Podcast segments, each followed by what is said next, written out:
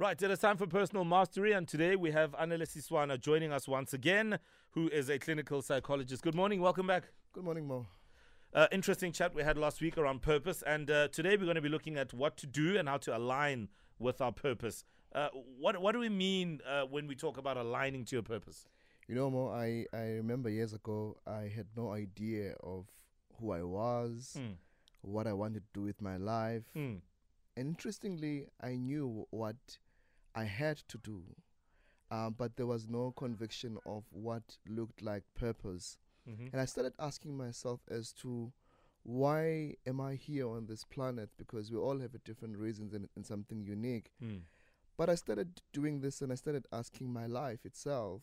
I asked my soul and God to help me to really find this. Mm. And this is one of the things that really make us to understand that if you want to understand purpose, you can't uh, you can't fully comprehend it outside a sense of a different spirituality or whatever superpower or something that you believe in. And when I started really asking these questions and I found the reason for my existence and the purpose of my life, all kinds of things began to make sense. Mm. And that's what alignment looks like for me. And and so, you know, uh, when I read and, and when I, as, as I was making um, my preparation for today, Yeah. I came across that saying that says, Ask, and it, it will be given to you. Seek, and you will find. Um, knock, and it will be open to you. For everyone who asks and who finds what he's looking for, Mm. every door will be open for you. Mm. A- And so for me, alignment really begins from understanding that the existence of who you are exists within a bigger system, and the, that bigger system could be God and your ancestors. And Mm. for me, in asking that question as to what are the tools or how you go about doing that, Yeah. I started asking God and my ancestors as to what exactly do you want me to do?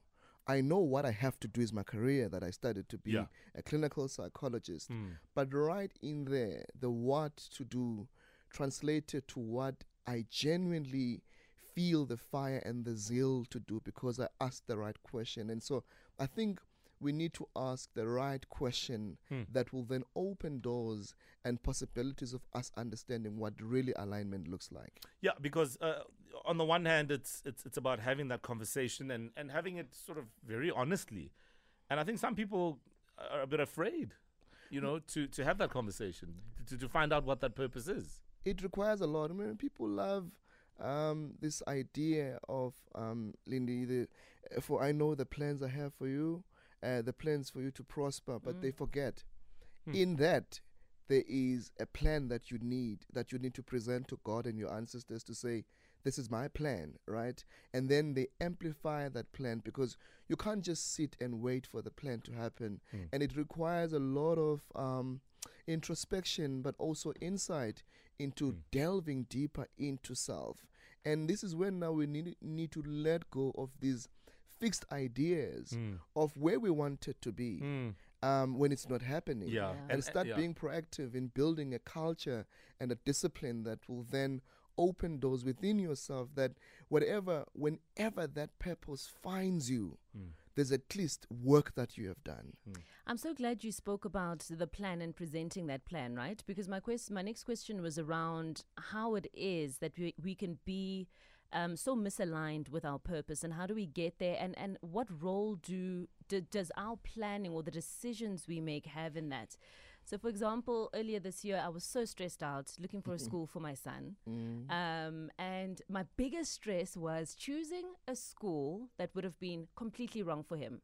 And one of my friend's mom said to me, You need to relax and trust that whoever you pray to, whatever you believe in, will realign him into his purpose and things will fall in place and he will be where he is supposed to be. Mm, Mm. within his purpose. exactly. So, how then do some of the decisions that perhaps we make or other people will make on our behalf affect our alignment with our purpose? I think sometimes we need to understand the idea of living in the now because purpose has a lot to do with mindfulness and awareness of the now moment. If we live in the now moment, we will then be able to let go of fixed plans and concepts that looks like um, purpose alignment because the plan it could be rigid and not allow the flow of then now what is for your son as opposed to what is yours. Mm. It could be that which you need, that which is yours, but your son's plan could be far beyond than you being a conduit. And sometimes we forg- forget to understand that our roles in the people that we nurture, in the people that we want to unleash this purpose, they still have their own trajectory, and all that we are and all who we are is to be conduits. Mm. So if we let go of those fixed plans, we're then able to then see the synergies and things that then happen as a result of that. So it's a it's it's a it's a process that requires us to step from mm. what we had planned prior and also understanding that sometimes we are forced hmm. to get to spaces of understanding our purpose. Some hmm. of us we never imagined to be where we are, to be hmm. saying "Cama kuthokoza," um, listen, in all of that because we had a plan.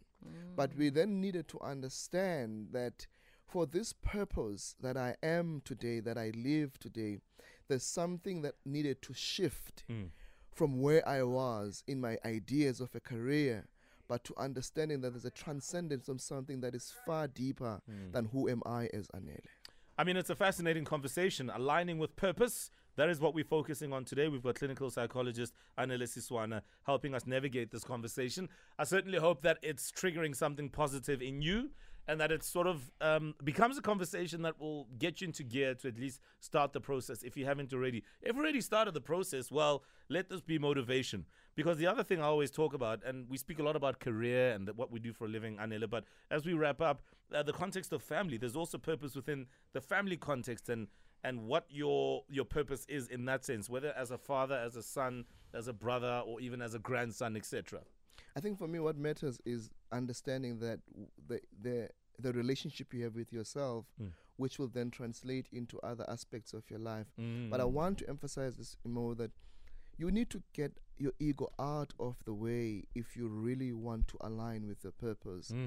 Because ego would then hinder and limit the possibility of understanding that this is not only about you but if you understand that this is about others you will and then understand that it translates to your family it translates to your work hmm. and the beautiful thing about purpose and alignment there is a sense of calmity and sense of a zeal that transcends beyond self and extends to others. And you can't do work that has to do with others when you are driven by ego. Hmm. Absolutely.